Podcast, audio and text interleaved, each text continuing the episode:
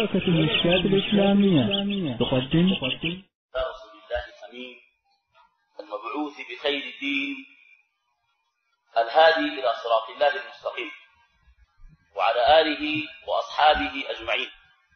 السلام عليكم ورحمة الله وبركاته.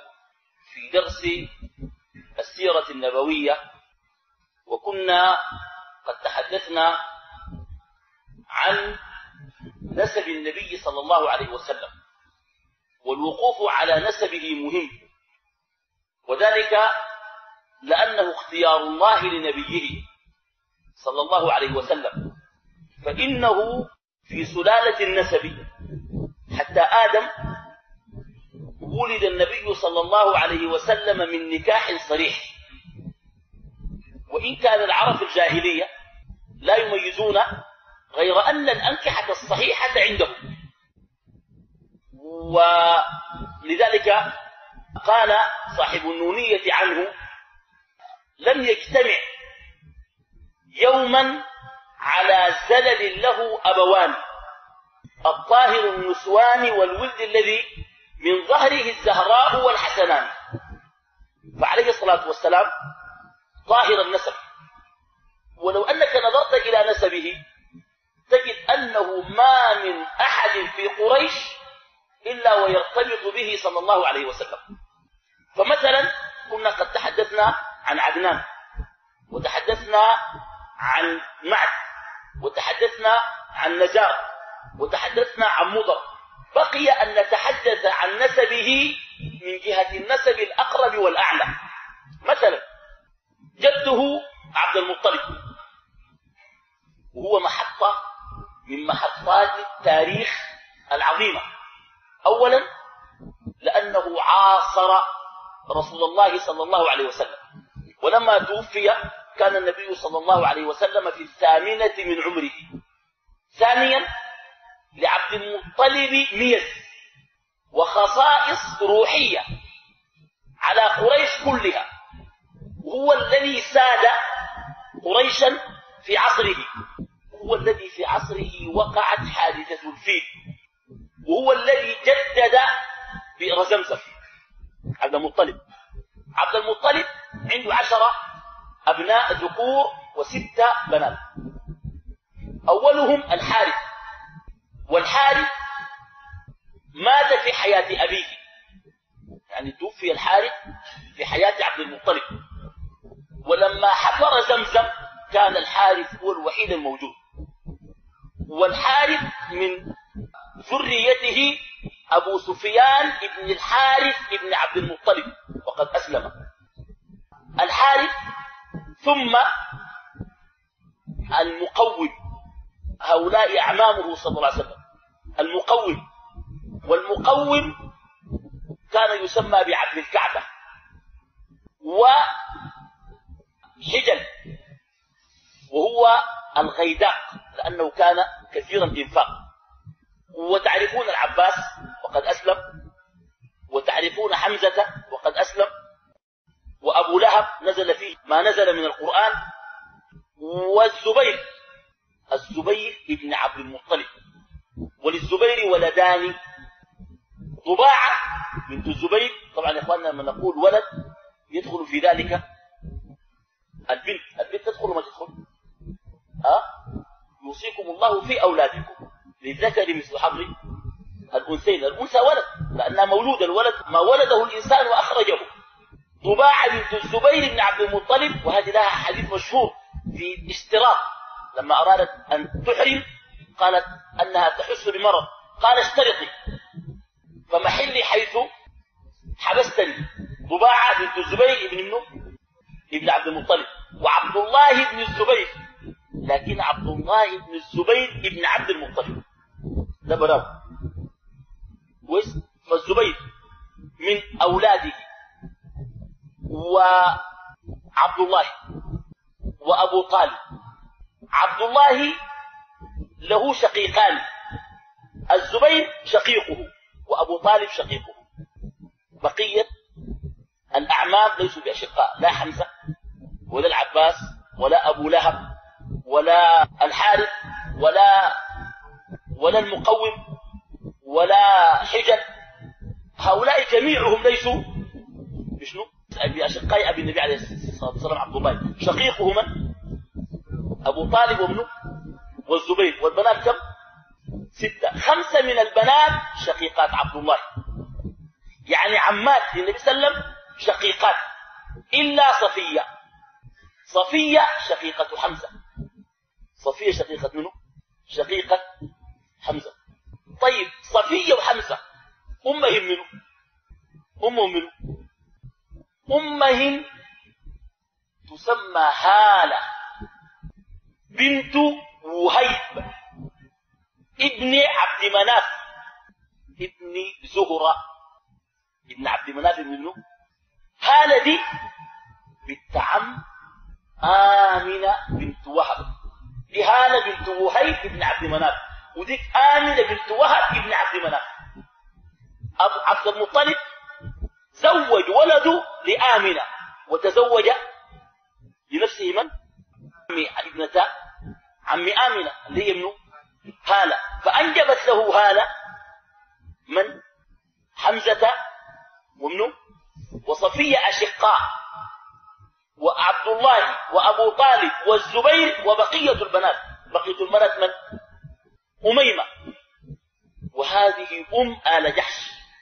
أم عبد الله بن جحش وأبو أحمد بن جحش وحمنة بنت جحش وزينب بنت جحش. أميمة. وبرة. ومنه برة. برة دي أنجبت رجل عظيم. اسمه أبو سلمة. فأبو سلمة يبدأ الرسول بشنو ولد عمته. أبو سلمة ابن عبد أسد مخزومي هو. غير أن أمه من؟ برة. برة بنت من؟ نحن الآن نتكلم على أولاد من يا إخوان؟ أولاد عبد المطلب. دي بنت منه بنت عبد المطلب برة. وأروى. أروى دي برضه مهمة أروى هذه في غاية الأهمية. أروى تزوجها أمية ابن عبد شمس. أمية ابن له فأنجبت له ولد يسمى عفان. وعفان هذا أنجب ولد اسمه عثمان. تعرفوه ولا بتعرفوه؟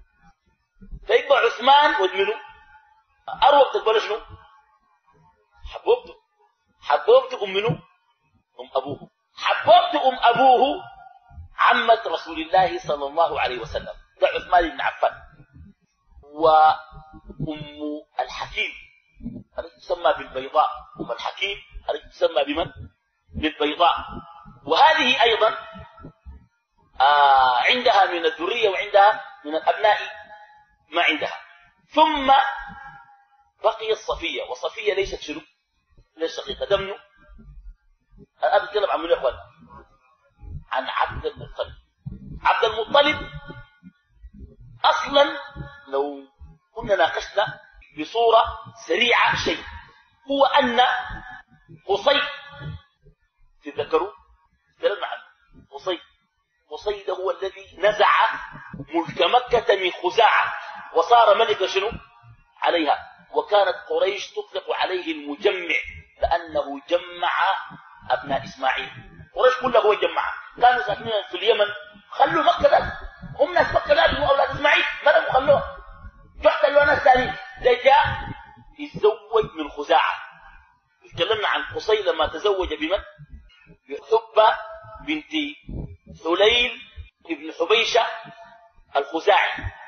يتزوج بنته في النهاية طردوا من وين؟ من مكة. عمل دار الندوة. دمه قصي وصار له ملك مكة هو الذي أول من رحل رحلة الشتاء والصيف. أول من أتى برحلة الشتاء والصيف ابنه قصي قصي ابن ابنه. ها؟ ابن كلاب. قصي ابن كلاب. قصي ده أنجب أربع أبناء.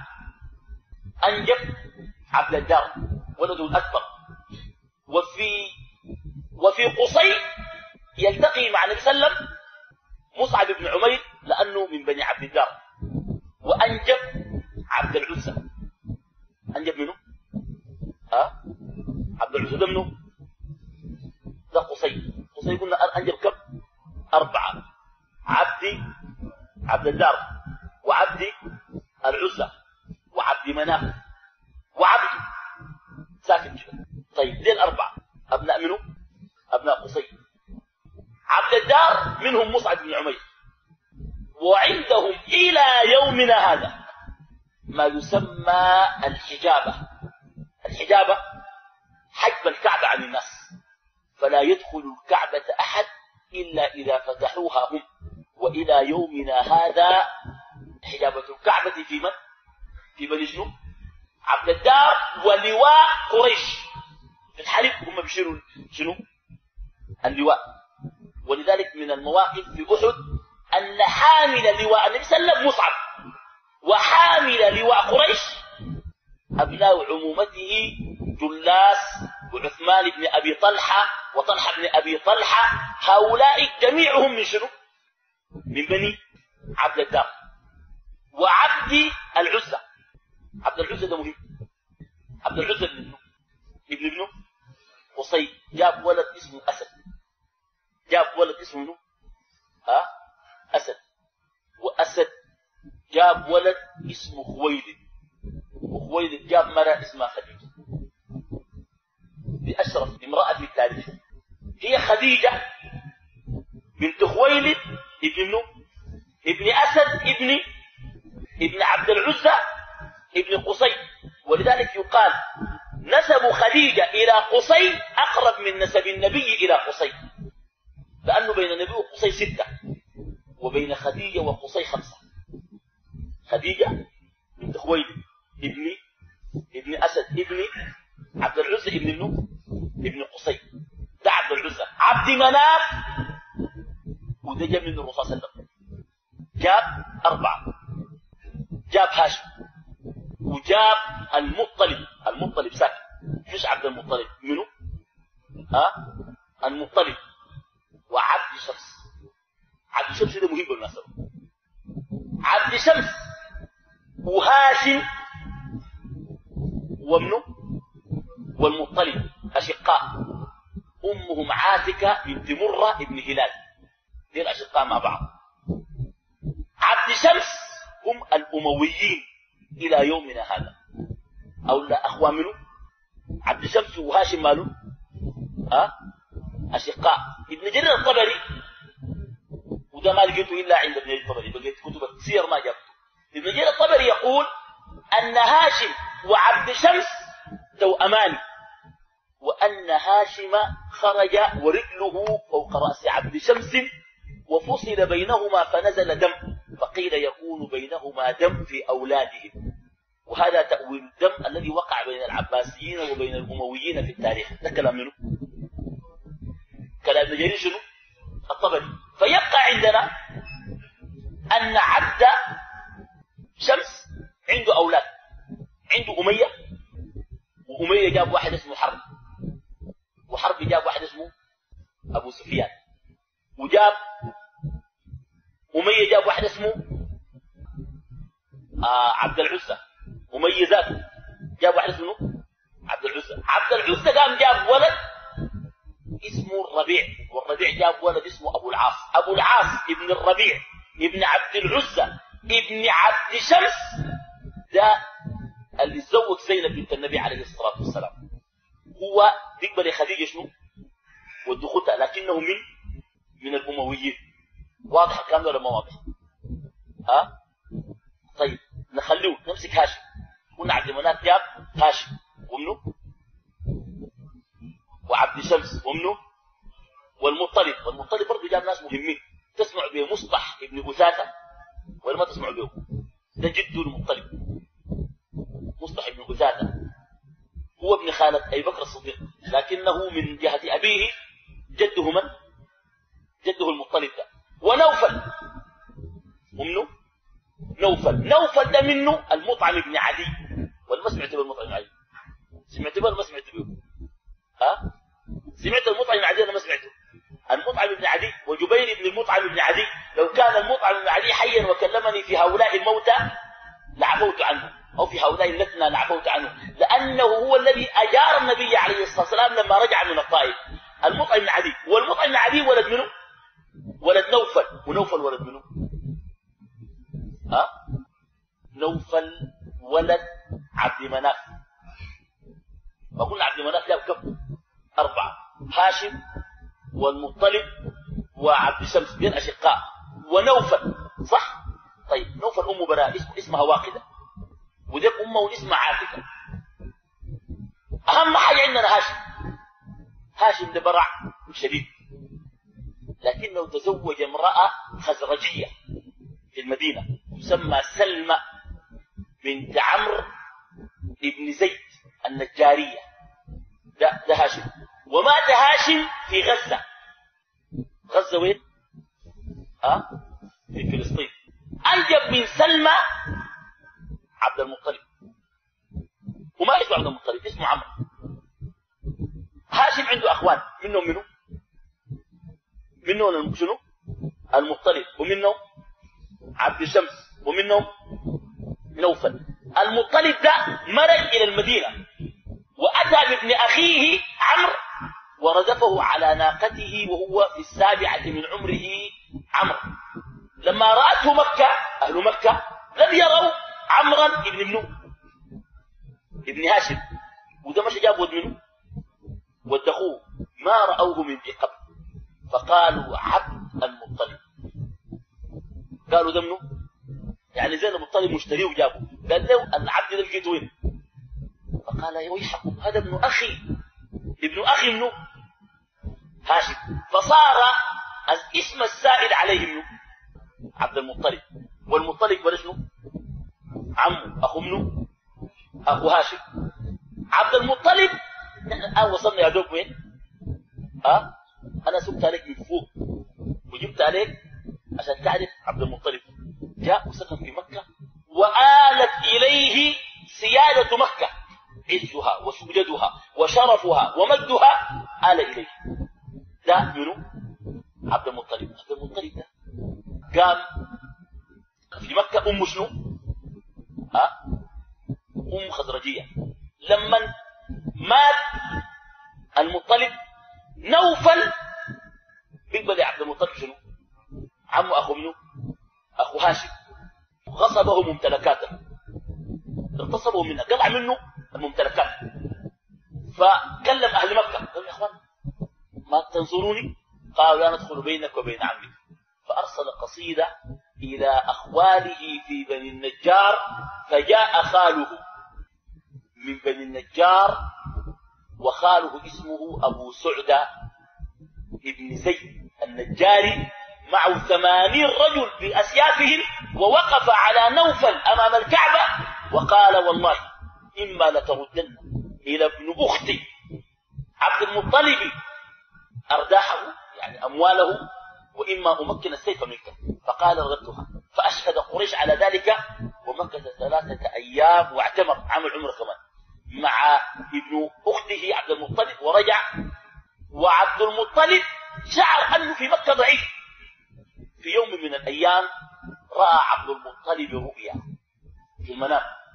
تقول له احفر برا قال وما برا فاستيقظ مذعورا فنام الليلة التي بعدها؟ فقال له قائل احفر المظنونة قال ما المظنونة ولم يجد شيء. في اليوم الثالث رأى من يقول له احفر طيبة. قال وما طيبة؟ وقام ولم يجد شيء. في اليوم الرابع جاءه الصوت يقول له احفر زمزم. احفر شنو؟ زمزم. قال وما زمزم؟ زمزم دي شنو قالوا لا تنزف ولا تذم. تسقي الحجيج الأعظم.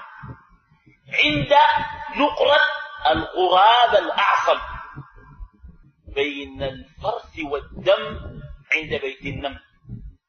وصف له وصف. الوصف ده بين صنمين.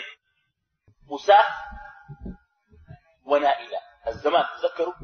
الجراهمة بيناته قام مشى مشى عرف إنه منصور. مشى عاين عاين. كاس بيت النمل لقى بيت النمل هناك. دار يحفر. وليش قالت تحفر بين آلهتنا. اجتمعت قريش عن بكرة أبيها تمنعه. فقال للحارث ولم يكن له ولد غيره. ادفع عني. لز الناس مني قاعد يلزه وهو يحفر. فأول ما حفر وصل إلى الليالي. فكبر. قال الله أكبر على الناس دي بالمناسبة هم مشركين ما ما ما ما ملحدين. هم شنو؟ مشركين دي مشكلتهم. بيعرفوا الله كويس ما عندهم مشكلة. بيعرفوا يقول لك الله يحل. كويس؟ شوف الزول ده حفر. لما كبر وقفت قريش. لما خرج حفر وصل إلى زمزم فتفجر ماؤها.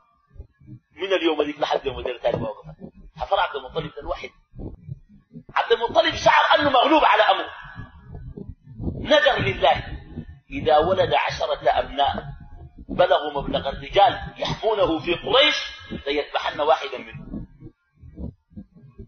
لأنه حس أنه ضعيف. لكن قريش ما ناس طبعا جاهلية. ووجد فيها أسياف وغزال من ذهب. لكن عبد المطلب شاد الغزال وكسبه الكعبة.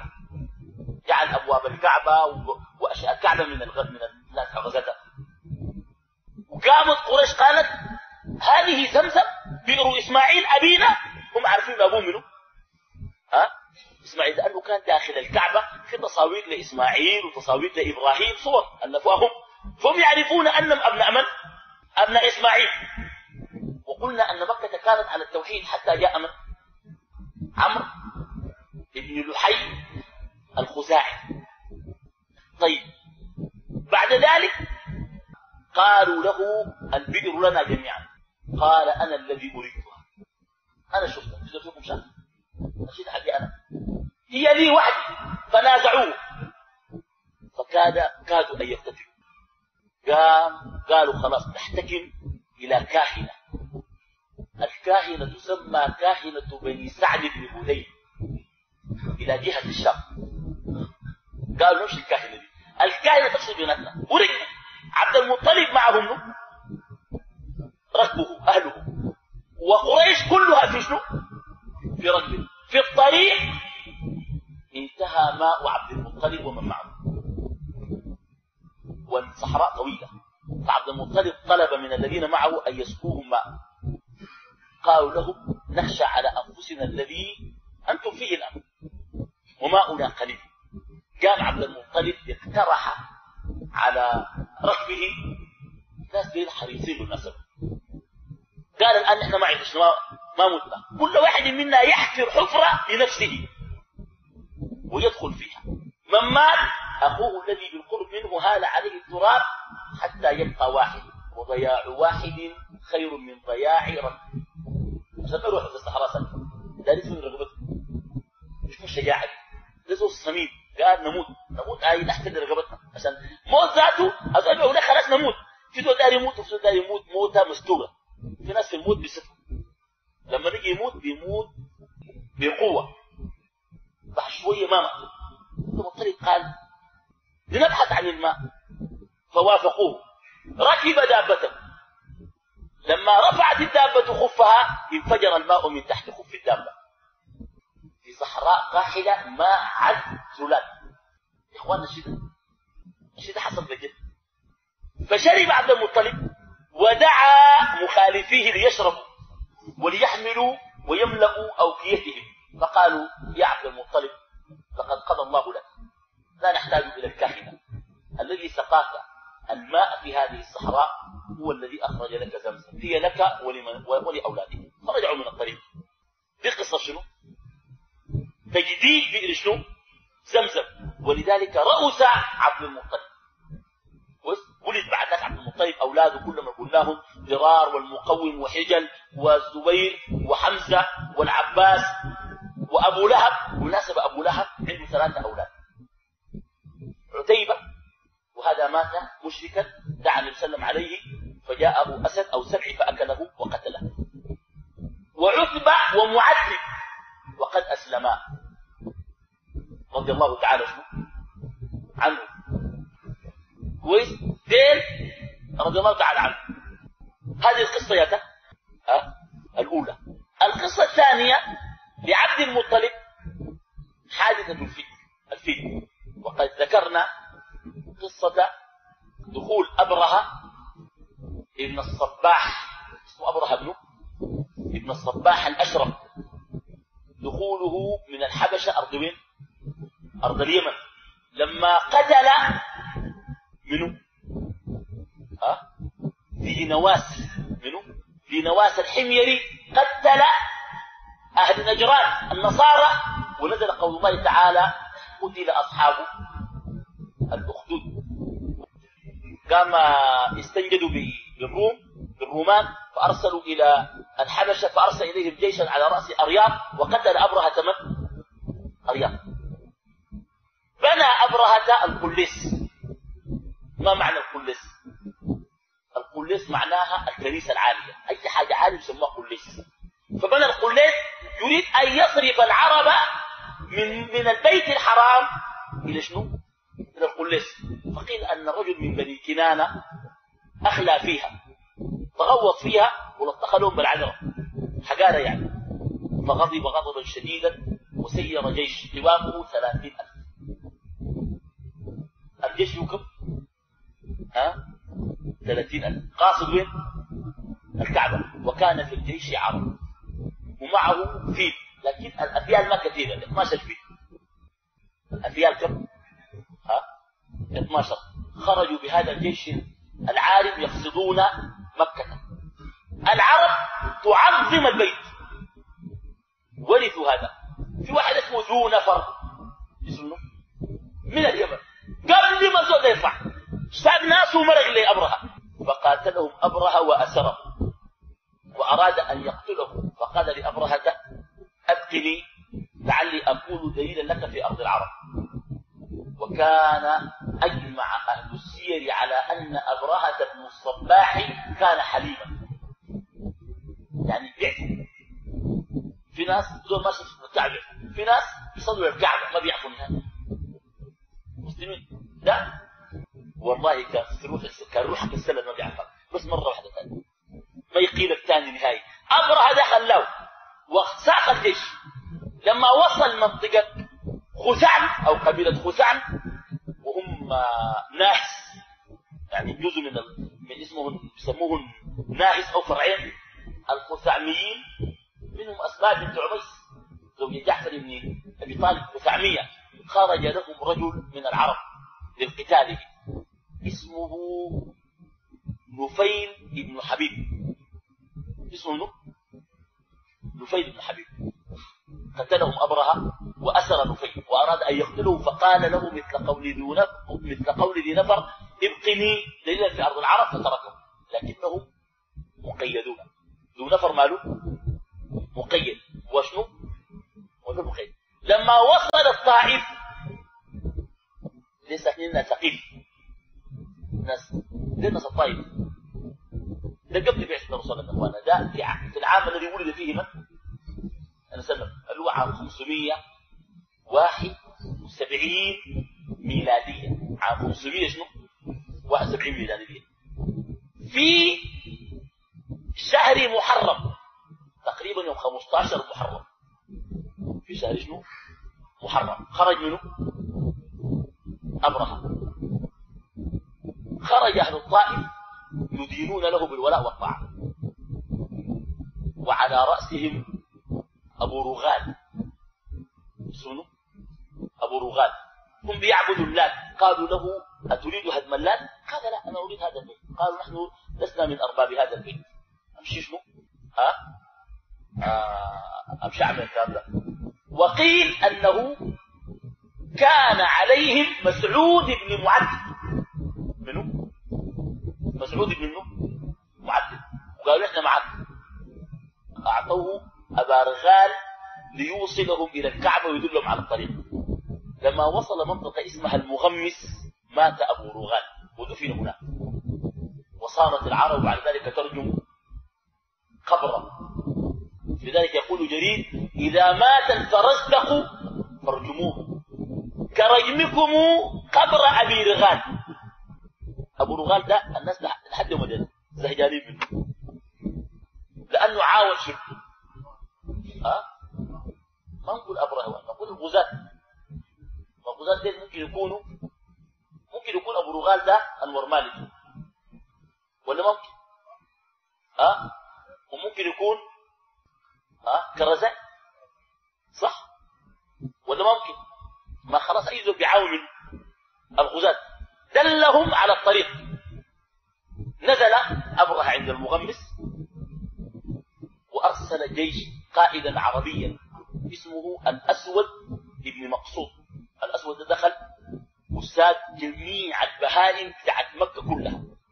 وفيها 200 بعير لمن؟ لعبد المطلب. بعد ذلك أرسل أبرهة حناط الحميري واحد اسمه حناط الحميري قال أمشي.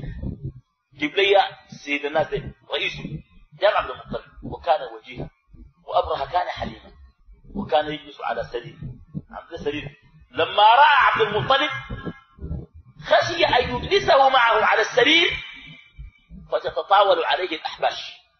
وخشي أن يجلس هو على السرير ويجلس عبد المطلب وقد وقع في نفسه هيبته فنزل من على السرير وجلس مع عبد المطلب على الأرض وكان بينهما ترجمان يعني ترجم لهم قام قال لها دار شنو؟ قال لها أخي أنت آه، رسلت الأسود ابني مقصود فأخذ مئتا بعير لي أريدك أن تردها لي. فقال له أبرهة وكان حناط هو المترجم. قال له لقد سقطت من عيني. لما رأيتك هبتك جئت أهدم دينك ودين آبائك بيت فيه عقيدتك وعقيدة آبائك تسألني عن البعير فقال له عبد المطلب المشهورة أنا رب البعير. أما البيت فله رب يحميه. قال ما كان له ذلك أبرا قال له ما بيقدر فقال عبد المطلب أنت وذاك خلاص شوف شوف. مش بعيد أصلا. البيت ما يقول امشي خلاص ما في مشكلة.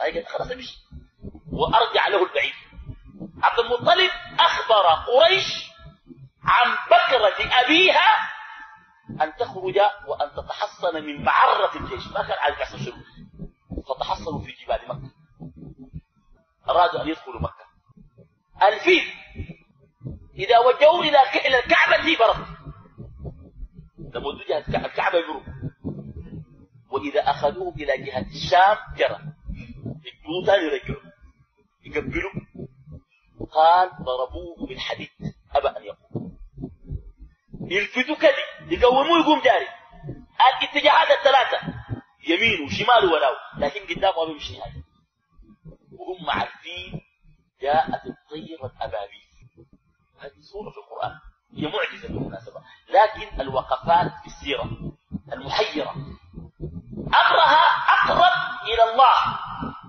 لأن دينه دين شنو؟ ها؟ سماوي وعبد المطلب وقريش يعبدون الأوثان كيف نصر الله الوثنيين على الكتابيين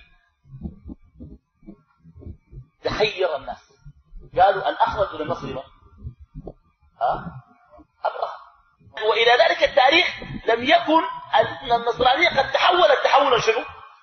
شديدا ما قد تحولت. نصر الله الوثنيين على من؟ على الكتابيين. والعلة في ذلك ليس لعبد المطلب إنما لمحمد بن عبد الله بن عبد المطلب.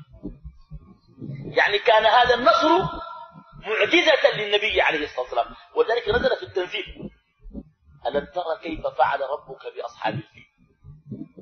ألم يجعل كيدهم في تضليل؟ ضل وأرسل عليهم طيرا أبابيل. أبابيل؟ كلمة أبابيل في اللغة تعني الجموع والجماعات. إذا جاءوا في جماعات يقولوا جاءوا شنو أبابيل جاءوا شنو أبابيل طير شنو أبابيل. ترميم بحجارة من سجيل. كلمة سجيل معناها حجارة صلبة. السجيل معناه شنو؟ الشيء شنو؟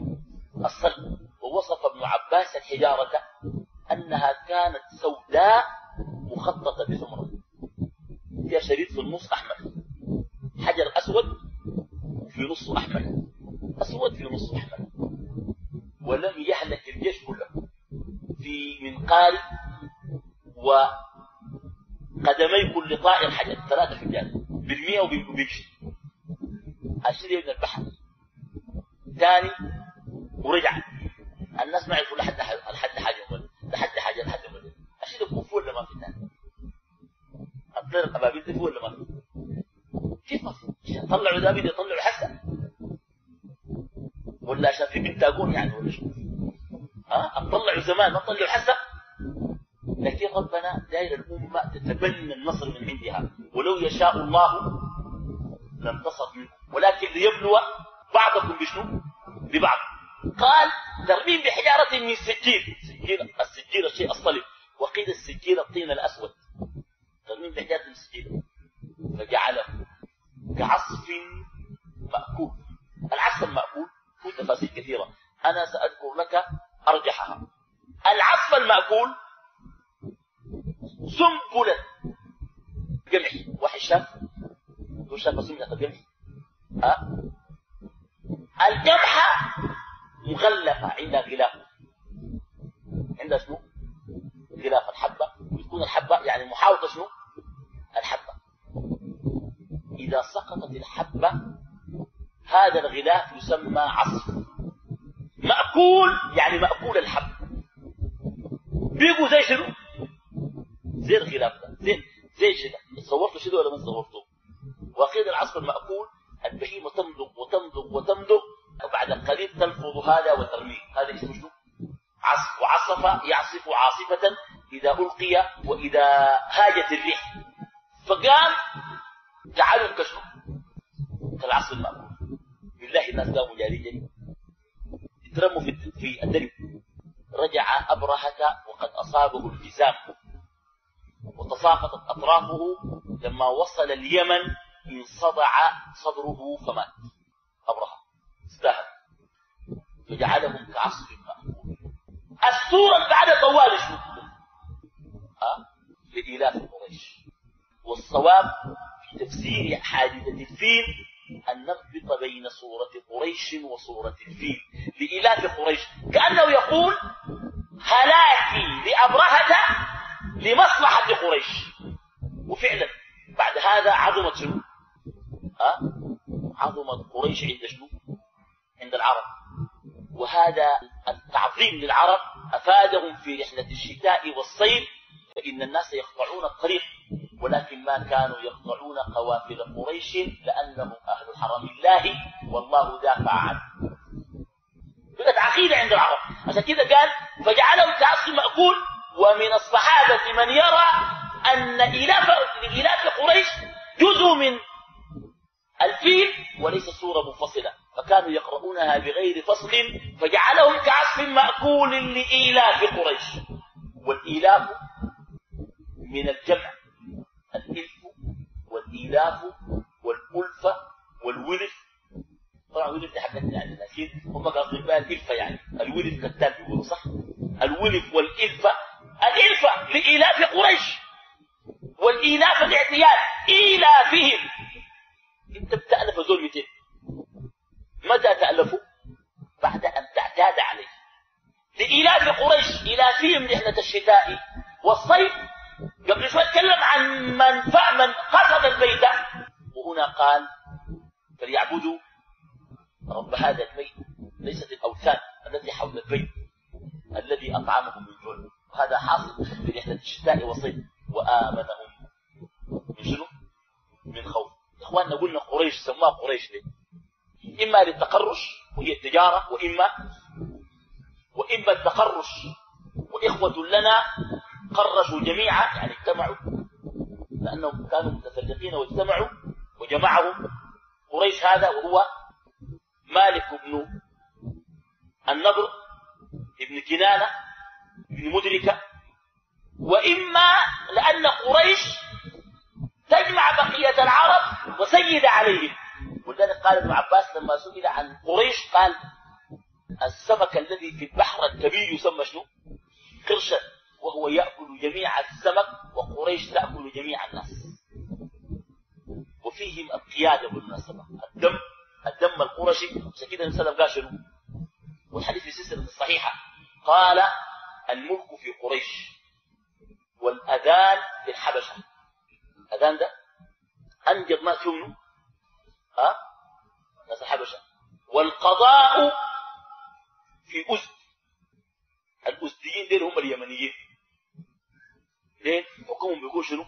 لأنه عشان كده قال الحكمة شنو؟ الحكمة اليمانية والإيمان. يمان. طيب. الآن إحنا وصلنا وين؟ عظم شأن من؟ قريش وعبد المطلب. وعظم شنو شأن من؟ شأن عبد المطلب. لأن عبد المطلب برضه مسك حلق الكعبة. خلاص؟ لا يقول لك أطلع والجيش حي خاشي مسك حلق الكعبة. قال لا أم. إن المرء يمنع رحله. فامنع حلاله. لا يغلبن صليبهم ومحالهم. أبدا محالا. إن كنت تاركهم وقبلتنا فأمر ما بدا. سوي ده تسوي لا يهدم خليه يهدم اللي بعرفه الزول بيمنع حقه أنا زي جاي لي حقك إذا أمنع حقك كلام نجيب كلام عربي نجيب طبعا يا إخواننا أغرب حاجة الشيعة قالوا عبد المطلب نبي. الشيعة قالوا كده. بعض الشيعة قالوا عبد المطلب شنو؟ نبي لأنه حفر زمزم وجاء وحي ما جاء وحي ما شاف في النوم يعني ربنا وربنا فجر له الموية في شنو؟ في الصحراء. قاموا طوالي بسرعة سرعة قالوا شنو؟ قال عبد المطلب شنو؟ نبي. ولم يكن نبيا. نرجع لأولاد عبد المطلب. ولد عبد المطلب اولاده ياتوا ها؟ العشرة. أولاد العشرة كلموا قالوا يا إخواننا أنا نذرت كذا كذا كذا. وألقى القداح كتب اسمائهم العشرة وطلع جاب زوجه فخرجت على عبد الله. فأراد أن يذبحه بعد ثلاث مرات أراد أن يذبحه وكانت قريش تذبح عند إساف ونائلة. فجاءت قريش عن بكرة أبيها تمنعه قال أخوانا أنا عندنا ما عندي مفر وقيل أنه لما وضع السكين عليه وعبد الله مضطجع مقر جره من قدمه العباس العباس جاب وراء أبوه كر أخوه فطلعه. من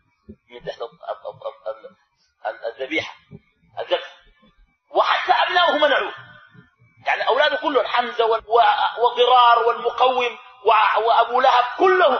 وقفوا شنو؟ يدافع عن أخيه فقال لابد من مخرج. فوصلوا إلى قداح. يجيب يرمي عبد الله. قديش؟ تسع خلاص مرق وعبد الله وعشر النبي. يرمي فيه. تمر في عبد الله. يزيد العشر يعمل الثاني عشرة لأنه الودية كانت عشرة. يرمي. لما وصلت مية وقعت في مية. تنحق مئة ناقة وترك عبد الله. وصارت دية الواحد إلى يومنا هذا كم؟ ها؟ مية من الإبل. ما 30 مليون 30 مليون حسب يجيب لك كم يعني. ها؟ الناقة بكم بمليون؟ قول بمليون 30 ناقة. دي لكن كان عملوا لهم 100 عادي مش يسوي الناس يسوي شنو يعني؟ فقام نجا عبد الله فزوجه بعد ذلك من آمنة. بنت من؟ ها؟ آمنة بنت من؟ بنت وهب. آمنة بنت وهب ابن عبد مناف. ابن زهرة ابن كلاب. كلاب عنده ولدين. زهرة وقصي. قصي جاب منه. عبد مناف وهاشم ومنه. وعبد المطلب والرسول عليه الصلاة والسلام. ده قصي. وزهرة جاب منه. جاب عبد مناف وعبد مناف جاب منه. جاب وهب. وهب جاب منه. جاب آمنة. فنسبه من جهة أمه. شريف ما في كلام. أمه من سيدات وأشرف النساء في عصرها. ما في ذلك كلام. لأنه قلنا الكلاب عنده شنو؟ ها؟ عنده ولدين قصي منه. وزهرة. قصي جاب أرسل له. وزهرة جابت منه. وزهرة جاب منه. جاب آمنة. فزوجه وكان ميلاده بعد حادثة الفيل بخمسين يوم. ولو حسبناه فعلا آه حادثة الفيل الناس اتحركوا في محرم وصلوا في شنو في صفر. لما تحسب خمسين يوم يكون ولد من؟ ولد سيد الخلق. وأشرف الرسل مصطفى ربه وحبيبه وخليله صلى الله عليه وسلم. الله عليه وسلم ولد بعد حادثة الفيل والتي ألقت بظلالها على الجزيرة العربية. فقد بزغ نجم قريش ونجم عبد المطلب لأنه كان سيدها آنذاك ازدهرت تجارتهم لأن الناس يهابونهم. وصار لهم مكانة في نفوس جميع العرب وكان هلاك أصحاب الفيل رسالة. إلى العالمين أن هذا الحرم وأن هذا البيت سيخرج منه نبي آخر الزمان الذي سوف يملأ الدنيا خيرا ونورا ورحمة صلى الله عليه وسلم. ونترك الميلاد النبوي المبارك إلى الدرس القادم ونلقي بآخر نقطة في درسنا الظلال على آخر نقطة في درسنا وهي الحالة الدينية في زمن عبد المطلب. حالة العرب الدينية في زمن من؟ في زمن عبد المطلب. عبد المطلب في زمنه كانت قريش تعبد الأصنام. ما في ذلك شك. والجزيرة العربية كلها موضوعة بعبادة الأصنام والأحجار. وكان أعظم صنم يعظمه أهل مكة هو شنو؟ هبل هو شنو؟ هبل الذي جاء به عمرو بن لحي من الشام وهبل كانت داخل الكعبة. هبل كان داخل الكعبة. كانت قريش تقريبا عن بكرة أبيها. على هذا الشرك أعوذ بالله وعلى هذا الضلال. إلا خلة. رجل اسمه عثمان ابن الحويري. اسمه منه عثمان ابن الحويري. وورقة ابن نوفل.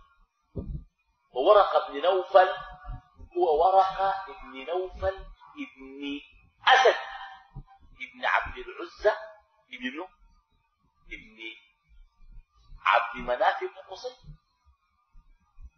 ما قلنا جبيل عبد مناف جاب كم ها جاب أربعة فعبد العزة ولا قصي قصي جاب أربعة منهم منه عبد العزة عبد العزة جاب منه جاب أسد وأسد جاب خويلد ونوفل ورقة ابن ابن نوفل ابن أسد ابن عبد العزة ابن قصي وكان قد تنصر شاف الناس دي بقى نصراني ومعه قس ابن ساعدة الإيادي هو يرجع نسبه إلى عدنان إياد من أولاد منه من أولاد شنو عدنان لكن ما قرشي إياد مع معد إياد مع معد يعني آه في النسب الفوق شديد طيب قلنا قس ابن ساعدة الإيادي ديل كانوا على الفطرة لكنهم تنصروا لما ما وجدوا دين ذهبوا وتنصروا في الشام وانحرفوا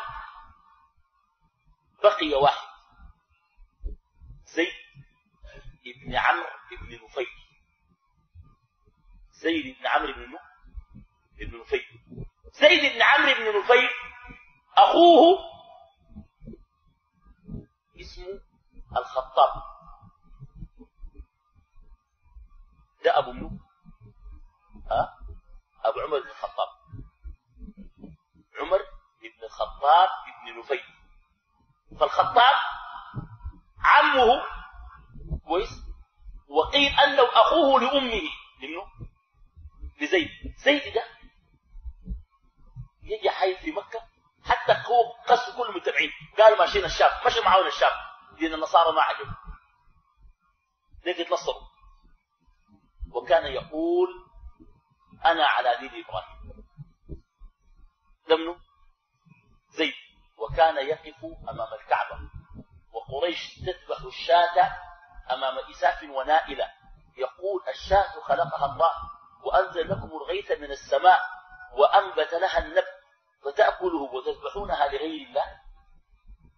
ثم يقول لو أعلم كيف أعبد ربي لفعلته. ما أعرف أعبدك كيف. ثم يسجد على راحلته.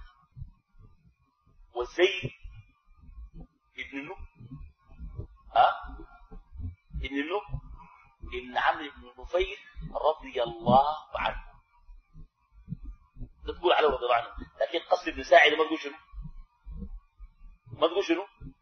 رضي الله عنه. ولا ورقة منه من نوفل لأنه ورقة قال عليه وسلم ليتني جزعا حيمر علينا الكلام ده. حين يخرجك قومك. قال أو مخرجيهم ومات بعد ذلك. ما أدرك النبي صلى الله. عليه وسلم فلا نقول ورقة النوفل رضي الله عنه. لكن نقول شنو؟ زيد يتميز ولا ما يتميز عنه؟ كلهم قالوا ده باطل. والله ما بيعبدوا كده. أهل عندي إبراهيم. سمعوا بالنصارى مشوا. مشوا أربعة. عثمان بن الحويرث وورقة بن نوفل وقس بن ساعدة وزيد بن عمرو. ثلاثة دخلوا في النصراني هو ابى يجي يبكي. وكان لما يسأل عن ربه يقول شعرا أسلمت وجهي لمن أسلمت له الأرض. تحمل صخرا ثقالا. دحاها. فلما استوت أرسى عليها الجبال. أسلمت وجهي لمن أسلمت له المزن. تحمل عذبا سلالا أسلمت وجهي لمن أسلمت له الريح. تصرف حالا وحالا. مرة كده ومرة كده. فكان يسمى بمسلم الجاهلية. وليه قلنا رضي الله عنه؟ لأن النبي صلى الله عليه وسلم قال دخلت الجنة فوجدت زيد بن عمرو في دوحتين فيها. دول دخل الجنة وانتهى نقول رضي الله عنه ولا ما نقول؟ عشان كده تلقى أهل السير يقول لك زيد بن عمرو بن نفيل. وزيد بن عمرو بن نفيل ولده سعيد بن زيد من العشرة المبشرين بالجنة. ودائما الناس بينسوا لما يعدوا العشرة بيعدوهم كلهم بيجي يقول لك واحد ده ما لازم بيروح عليهم. بس يقول لك أبو بكر وعمر وعثمان وعلي وطلحة والزبير وعبد الرحمن بن عوف وسعد بن أبي وقاص وأبو عبيده بن الجراح ده كم؟ العاشر سعيد بن زيد بن عمرو بن نفيل. هو أبوه في الجنة. وسعيد كان متزوجا بفاطمة بنت الخطاب اخت عمر وأسلم عمر على يده في بيت سعيد وتزوج عمر بعاتكة بنت سعيد بن زيد بن نفيل هذه تبقى برضه بنت شنو؟ بنت عمه بالنسبة كده بنت شنو؟ بنت عمه فده بالنسبة لمن؟ لزيد بن نو ابن عمرو بن نفيل دخلت الجنة فوجدت لزيد لزيد بن عمرو في الجنة دوحتين. يلقاه في دوحتين في الجنة. قاعد في الجنة ومرتاح. كده ربنا هداه هداية يا أخي مكة دي كلها مسلمة. قال ليك الخطاب أخوه كان يعذبه وكان يحبسه وكان يجلده وكان يؤذيه. لكنه أسلم. عشان سماه النبي صلى الله عليه وسلم مسلم شنو؟ مسلم الجاهلية وقال في بعض الروايات زيد بن عمرو يبعث يوم القيامة أمة وحدة. يا أخي شعروا ده عليك ما حصل ما مخنع حتى مسلم معانا بيده يقول الكلام ده؟ يتولد مسلم وأبوه مسلم وجده مسلم وضبحوا له خروف قدر للوباء كويس؟ لو قال لك أقول كلام زي ده بتقول شفت كيف؟ مسلم ما له كلام رضي الله تعالى عنه. و أما قس ذكره النبي صلى الله عليه وسلم لما جاء أبو الذبيان قال لقد شهدت في سوق العقاب قس بن ساعدة يعظ الناس بكلام اعجبني غير أني لا أحفظه. فقال رجل من الغف أنا أحفظه لك يا رسول الله. حافظه. فقال يا معشر اياه أين الآباء والأجداد؟ أين الفراعنة الشداد ألم يكونوا أكثر منكم أموالا؟ من عاش مات ومن مات فات كان يؤمن بالبعث وكلما هو آت الآن ليل داج مظلم وسماء ذات أبراج وبحار تذخر ونجوم تزهر. إن في السماء لخبرا. وإن في الأرض لعبرا يقسم قسم بالله أن لله دين هو أرضى من دينكم الذي أنتم عليه. أنا أحلم بالله إنه أنتم على ضلال. لكن في دين أحسن منكم وأنا ما أعرفها ثم أنشأ يقول في السابقين الأولين من القرون لنا بصائر. لما رأيت مواردا للموت ليس لها مصادر. ورأيت قومي نحوها يمضي الأصاغر والأكابر. لا يرجع الماضي ولا يبقى من الباقين غابر أيقنت لا محالة أني حيث صار القوم صادق عليك الرأي في الزوج كويس؟ لكن تنصر في النهاية دي مشكلة والنصرانية كانت بدأت شنو بدأت تنحل. آه الدرس القادم ميلاد المصطفى صلى الله عليه وسلم في مكة. وإرضاعه وحضانته وطفولته وإلى غير ذلك مما يرتبط بهذا الكلام. وإلى ذلك الحين آه، أستودعكم الله الذي لا تضيع ودائعه وأسأل الله تعالى أن يتقبل منا جميعا وأن يوفقنا لما يحبه ويرضى.